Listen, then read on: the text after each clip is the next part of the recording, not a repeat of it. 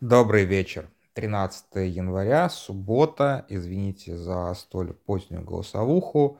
Это «Колыбельная бедных» для тех, кто еще не заснул. А, меня зовут Дима Трещанин. Всем привет. И сегодня, ну, честно, я долго думал, о чем, собственно, поговорить. А, и Смирнов правильно такую голосовуху записал, что типа вот мы уехавшие журналисты, но я давно уже поехавший, да, то есть давно уехавший, раньше, чем, а, сильно раньше, чем началась война, а, типа, вот стараемся говорить о России, а все больше и больше тем, которые, в общем-то, действительно, ну, как не то, что ближе к телу, но за пределами России. И вот как раз сегодня у меня будет тема сильно за пределами России. Но Россия, она на самом деле тоже очень сильно касается. А, и сразу же обозначу дисклеймер, многие ограничения и так далее. Я нифига не понимаю том, о чем я буду говорить. А, поэтому я очень коротко э, буду говорить про то, в чем я не понимаю, а больше буду говорить о том, а, как э, это, ну, как, как э, такие вещи понимать ну, на более глобальном, скажем так, уровне. Безусловно, очень много сейчас, и вы можете найти в интернете и статьи, и видосы, и все остальное, кто такие хуситы, а, откуда они взялись, в чем там религиозная подоплека, в чем там а, этническая подоплека, в, том, в чем там, прости господи, геополитическая подоплека. Кстати, вот я сегодня буду в основном выступать как геополитик, точнее, как геоэкономист. А, разбирать этот конфликт с самого начала, как возникло это движение, как оно набирало силы, как оно сначала сотрудничало с президентом, потом его обвинила в госизмене и казнила. Ну, там не казнила, а убила, но де-факто все равно казнь. А, как они воевали с Саудовской Аравией, как они победили Саудовскую Аравию, опять же, де-факто. Все это вы можете прочесть и не у меня там, как бы, поскольку я все равно сейчас буду все это пересказывать, я честно, я все это прочитал, я пытался подготовиться, сразу лучше не надо, как бы, да, потому что люди, которые действительно к этому готовились и ну, разбирались и так далее, лучше вот про них, э, лучше, лучше почитать у них. Я скину, наверное, ссылку на статью в Вильсон-центре, который вот я читал, а, там прям какая-то подробная хронология есть, и какие-то даже, в общем-то, не очень важные, не очень понятные детали. А, но, опять же, скорее всего, и это тоже там какая-то часть картины, не полная картина. В любом случае, можно прочитать, в конце концов, статью в Википедии. Вот вам как бы. Хотя это тоже, вы понимаете, так себе источник очень часто бывает. Очень часто хорошие бывают статьи в Википедии. А в чем, собственно, сейчас замес? Второй день, вторую ночь, и, наверное, сейчас вот третью ночь, а, коалиция анонимных стран во главе с США и Великобританией наносит удары по территории Йемена, пытаясь а, найти, нащупать и раз, раздолбать места, где, откуда, собственно, хуситы запускают ракеты по и ракеты и дроны по кораблям. А, по кораблям в Красном море и, соответственно, там в, уже после, это самое, после вот этого Баб-эль-Мандельского Мандельского залива, а, там же Индийский океан уже, да? Вот понимаете, насколько я плаваю в этой истории. А, пытаются убрать проблему, а, для которую э, йеменские хуситы создали для мирового судоходства. А, и, скорее всего, эта попытка, ну, не то чтобы она обречена на провал, скорее всего, она даст какой-то эффект. Безусловно, даже, может быть, этот эффект будет а, значительным, но, в общем-то, а, тот ущерб, который хуситы хотели нанести, они, по большому счету, его уже и, уже и нанесли. Им даже уже не обязательно продолжать то, что они делали – делать то, что они делали, уже то, что произошло, уже достаточно большое влияние оказало на а, мировую логистику и, естественно, на мировую экономику. А, все-таки вкратце, что такое Йемен и а, почему, собственно, там все так плохо. Дело в том, что а, если вы, опять же, вот взглянете на карту, то, да, Йемен это, конечно же, Ближний Восток, это Аравийский полуостров. И это одна из немногих точек на Аравийском полуострове вообще в этом регионе, где нет нефти. Это очень важный момент. Йемен — это беднейшая страна а, этого региона, где в принципе нет ни капли нефти. Возможно, она где-то есть там на шельфе, но поскольку Йемен слишком беден и слишком политически нестабилен, никто даже не пытался ответить на этот вопрос, а есть ли там нефть. Вполне вероятно, что ее там нет. А, Йемен всегда был э, таким вот именно прям совсем, ну не то что failed state, но прям нестабильным государством в времена противостояния советского и американского блоков. Там, соответственно, был а, по-моему, Северный и Южный Йемен. Ну, то есть вот как бы страна всегда вот была в каком-то таком вот лимбе. А, ничего хорошего там не было, не происходило. А в, в конце, в начале, собственно, 20, 10 20, в общем, в 2011 году там началось то, что а, захлестнуло весь регион, да, то есть как бы там уже назревал некий бунт против а, а, суннитского господства против господства Саудовской Аравии. А, там начался вот такой вот широкий шиитский мятеж. Опять же, рассказывать сейчас разницу между суннитами и шиитами. Там еще отдельная ветка шиизма, гораздо более строгая, чем обычные шииты, которые в Иране. То есть там еще более такие, то есть как лютеране и кальвинисты, вот примерно такое соотношение, наверное. Я не, не настолько секу в э, исламских сектах, но тем не менее, да, э, арабская весна начинается по всему региону, и там тоже начинается восстание. Ну, то, если в других арабских странах это были восстания суннитов против, а, против коррумпированных властей, то там было восстание шиитов против коррумпированных суннитских властей. То есть это, в общем-то, вообще-то шиитские восстания еще много где были, просто они везде не были успешными, а вот в Йемене они, в общем-то, а, достигли какого-то, ну, назвать перманентную гражданскую войну успехом тоже так себе, да, но тем не менее. И они нашли поддержку в Иране. Иран это прям отрицает, отрицает, отрицает. Это не мы, э, как бы нас там нет, вот это вот все. Ну и действительно, в отличие от Сирии, где корпус стражи исламской революции присутствует прям зримо, а в Йемене вроде как их, не, их еще пока не находили.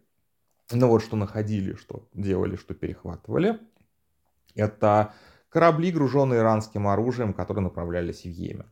Таким образом, между прочим, а, украинские войска ВСУ получили иранские боеприпасы для своего использования гораздо раньше, чем Россия получила а, снаряды из Ирана, ну, по крайней мере, по, вот, по Асынту, сначала иранские снаряды появились на украинской стороне, просто потому что американцы перехватили там один или два таких корабля и реально не знали, а куда это девать. Это как бы это не, несовместимо никоим образом а, с вооружением НАТО, и в итоге, да, в итоге отправили в итоге отправили э, Украине, за что Украина была, конечно же, благодарна. Вот такие вот как бы неожиданные подарки э, боеп... в виде боеприпасов, совместимых э, с советской э, с советской артиллерией, там, в том числе реактивной артиллерией, это всегда хорошо. Поэтому на самом деле, конечно, было бы неплохо даже, если бы сейчас Иран усилил снабжение Йемена, попыток снабжения, неудачных попыток снабжения Йемена какой-то, какими-то артиллерийскими боеприпасами. Это прям лучший способ поддержать Украину сейчас. Это отправить еще несколько кораблей, а, груженных доверху боеприпасами. То есть вот как бы сейчас, вчера, когда Солодков написал, Z-гнида Солодков написал о том, что и Россия может помочь Йемену, я только за, потому что российские корабли сто процентов будут перехвачены. И все это направится. Лучший способ поддержать Украину сейчас, это как бы не собирать на дроны, а а, если Россия и Иран усилят свою поддержку Йемена. Ну, кроме шуток, что-то из этого может быть не перехвачено, разумеется. А, да, то есть, э, э, соответственно, хуситов вооружают, вооружает Иран. А, у них есть некоторое производство определенного как бы, собственного оружия, достаточно примитивное. Что-то там на черном рыночке, естественно, покупается. То есть, на самом деле, оружия-то у них немного, и вот нынешние воздушные удары в целом могут сыграть некоторую как бы такую роль, да, то есть что типа, да, действительно, э, ракет станет меньше, да, а если после этого будет установлена эффективная морская блокада, то, соответственно, иранские корабли с э, подкреплением просто не прорвутся. На этом, в общем-то, собственно, история угрозы мирового судоходства на этом-то и завянет. Я так полагаю, примерно план выглядит именно так. Ну, как бы, это самый разумный план, по крайней мере, который мне приходит в голову. Никто высаживаться там и вести на, на земле боевые действия не будет. Это с одной стороны. С другой стороны, Саудовская Аравия несколько лет занималась вот примерно тем же самым, и ничего у них не получилось. А, они там устроили реально гуманитарную катастрофу, потому что, естественно, а, этим вот самым хуситам совершенно было пофигу на собственное население. А, еды не хватало, воды не хватало, медикаментов не хватало. Люди буквально, там дети умирали с голоду. Тысячи фотографий я видел. То есть Саудовская Аравия вела очень жестокую военную операцию, фактически вторжение, войну, э, интервенцию в гражданскую войну в Йемене. А, и не им ничего не удалось. И сейчас, на самом деле, Саудовская Аравия выступает против, ну, по крайней мере, официально выступает против этой операции. Хотя там же есть страны с анонимным участием. Вот, ну, может быть, она анонимно участвует в этой операции, но при этом а, не это самое, не, не официально на дипломатическом а, уровне говорит, что нет, давайте не бомбить, давайте вести переговоры. Почему, опять же, такая позиция? Совершенно очевидно, потому что основная, собственно, почему Йемен, опять же, официально, почему Йемен начал обстреливать идущие мимо его берегов суда, потому что вот это и израильские суда, а у них официальный а, лозунг «Смерть евреям» и «Смерть Израилю». Вот, ну, понятно, что они это сделали по приказу с Тегерана, чтобы поддержать э, Хамас. Вот, то есть как бы такая вот, опять же, такая вот исламская геополитика. А, почему, собственно, я сказал, что даже если сейчас не будет со стороны Йемена ни, никак, ни одного выстрела, в общем-то, эффект, эффект уже как бы достигнут. Дело в том, что вот как раз о чем я хотел на самом деле поговорить, это о том, что мы живем в очень-очень-очень-очень хрупком мире. И этот хрупкий мир сложился за последние, наверное, ну он сложился на наших глазах. То есть его, этого мира не было там 10, 15, 20 лет назад как бы этот мир начался, с, наверное, с 90-го года, а, ну, с 91-го, с э, распада Советского Союза. И в чем, собственно, этот мир а, коренным образом отличается от того мира, который был раньше, это невероятная, а, ну, то есть глобализация, да, и невероятное влияние и доля международной торговли, мировой торговли в нашем благосостоянии, в благосостоянии практически любого из нас, я не знаю, там половина того, что мы имеем, произошло, получилось, сталось, скажем так, благодаря тому, что в мире установились э, крепкие э, экономические связи, э, транспорт между странами, континентами, то есть полушариями даже, стал очень дешевым, логистика очень развитой и так далее, и так далее, и так далее. То есть мы живем а, в мире, в котором чуть ли не половина, а может быть даже и больше половины а, благосостояния производится благодаря тому, что а, эко... нет ни, ни одной вот такой вот замкнутой, ну есть до сих пор, конечно, замкнутой на себе экономики, но развитых, замкнутых на себе экономик не существует. То есть каждый как бы благодаря этому взаимовыгодному сотрудничеству мы все стали сильно богаче, чем могли быть при других условиях. То есть, условно говоря, убери сейчас фактор международной кооперации, убери сейчас а, фактор международной торговли, и мы окажемся в такой экономической депрессии, в такой экономической жопе, в таком просто как бы... То есть мы упадем, мы упадем до того уровня, к которому там привыкли жить люди в 80-е, в 70-е, и для нас этот уровень покажется уровнем бедности реально. Потому что как бы э, за последние там 50 лет, особенно вот с 90-го года, э, мировой валовый внутренний продукт прибавляется в основном за счет а, того, что растет доля международной торговли. Но эта международная торговля, это международная кооперация, это международное со- сотрудничество, у него, у него есть как бы небольшое такое требование, скажем так, вот как бы чек-лист некоторый. И а, понятно, что в этом чек-листе отсутствие глобальных конфликтов, отсутствие поляризации между сторонами, скажем так, то есть как бы э, отсутствие полномасштабных торговых войн ну, и э, свобода и безопасность э, морского судоходства. И по всем по этим параметрам сейчас стало все очень-очень плохо. Понятно, что у нас нет, как бы у нас нет войны, такой большой глобальной войны, которая сравнима там с мировыми войнами, понятно, что если бы это было, то все, хана, как бы, да, я бы вообще, то я бы очень сильно раньше записал это голосовуху. А, а, есть поляризация, намечается поляри... благодаря из-за из-за а, торговых войн намечается поляризация, да, то есть как бы уже начинают складываться экономические блоки, которые друг с другом ну не то, что не взаимодействуют, но взаимодействие затруднено. И здесь как бы первая, кстати, начала Америка, а, когда начала вводить а, при Трампе вводить санкции против Китая. Ну тут тоже как бы есть, да, то есть как бы Байден пришел к власти, он что, ослабил эти санкции? Нет, он только на, наоборот их усилил. Вот, а, то есть вот какое-то такое блоковое мышление, да. Вот, я опять же, я не, сейчас не хочу обсуждать, хороши эти санкции или плохие, потому что Китай, в общем-то, у Китая тоже свои есть ползановения к какой-то, в том числе военной гегемонии, постоянной угрозы в сторону Тайваня, а, а, достаточно тревожные на самом деле.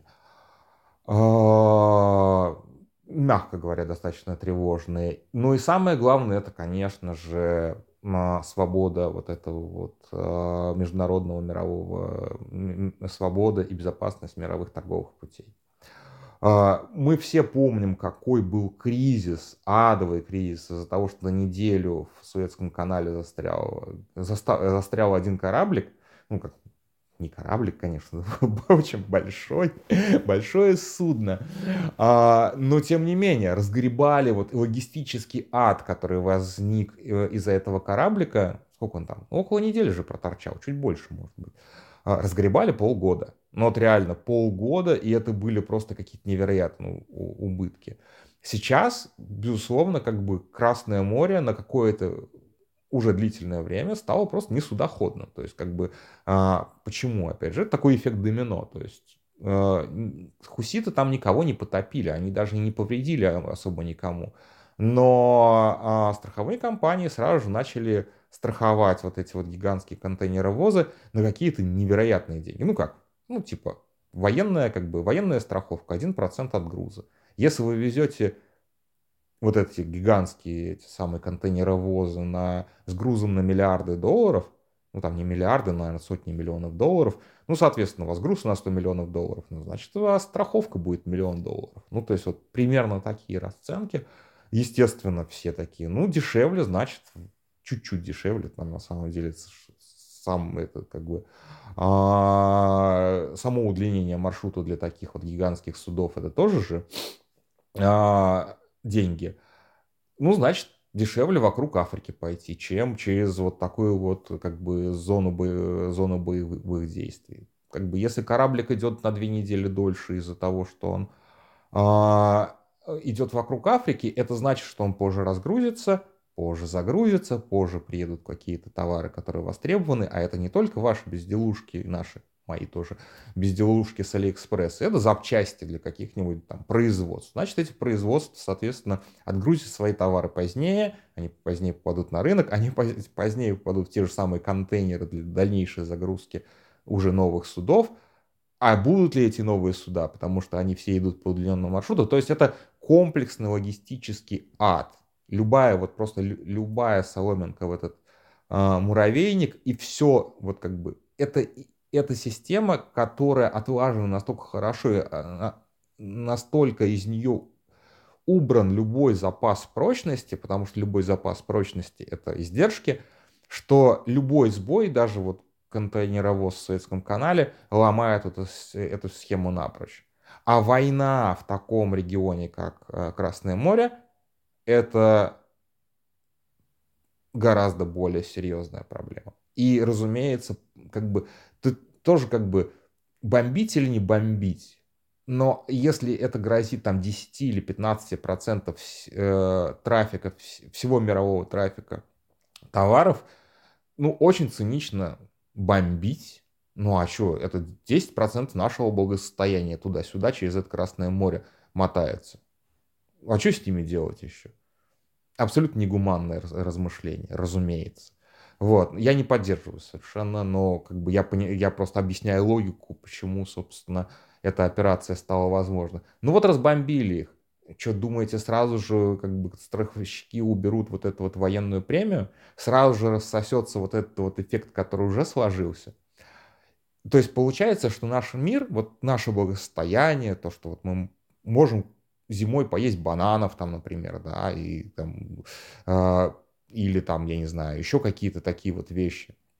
Э, оно держится вот буквально на там трех-четырех точках в мире, которые любой дурак с ракетами, даже не с ракетами, а просто с дронами, может заблокировать, и все, и на этом как бы все закончится. Как бы все наше благосостояние просто висит на трех-четырех точках в, в мире. Панамский канал, где сейчас, кстати, засуха, из-за этого он снизил свою пропускную способность. А, там в этом самом, в, около Китая есть то ли Малакский, то ли Малукский пролив, я постоянно забываю.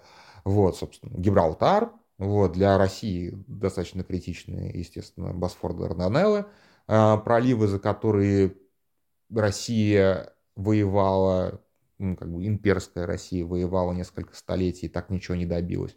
Ну и так далее. То есть вот это то, что э, а, в а, американском языке называется чокпоинтс. И вот эти чокпоинты, они реально на те точки, вот как бы, если, если бы я был таким мировым злодеем, я бы, ну, таким вот доктором зло, я просто вот вложился в то, чтобы беспорядки были вот там, там, там и там. То есть 3-4 точки на самом деле, больше не надо. И весь мир встанет на дыбы. И все мы обеднеем просто в разы. И непонятно, что вообще будет, на что надеяться. Вот такой хрупкий наш мир, вот настолько он хрупкий. Вот. Слава богу, у нас пока еще нет ни одного мирового злодея, который может что-то такое исполнить. Но у нас тоже уже есть такая злодейская конфедерация, которая вот, по крайней мере, один такой чекпоинт нашла и а, достаточно успешно его несколько недель использует и блокирует. Что будет дальше, непонятно совершенно, да. Вот, опять же, Красное море Суэцкий канал уже не первый раз блокируется. Суэцкий канал несколько десятилетий, если что, не работал во время предыдущих там арабо-израильских конфликтов. Ничего, мир это пережил. Но тогда гораздо меньше мы зависели от мировой торговли. Тогда это не имело такого гигантского значения. Сейчас вот на этих вот точках реально висит там почти вся мировая экономика. И всем на самом деле будет плохо, никому не будет хорошо кроме вот изолированных стран, да даже, в общем, даже Северной Корее не будет ничего хорошего, потому что им тоже как бы вот это там продуктовая помощь и все остальное, она также по морю идет. Вот, так что это надо быть реально мировым злодеем или мировым дебилом, чтобы исполнять такие номера. Вот, и, к сожалению, опять же,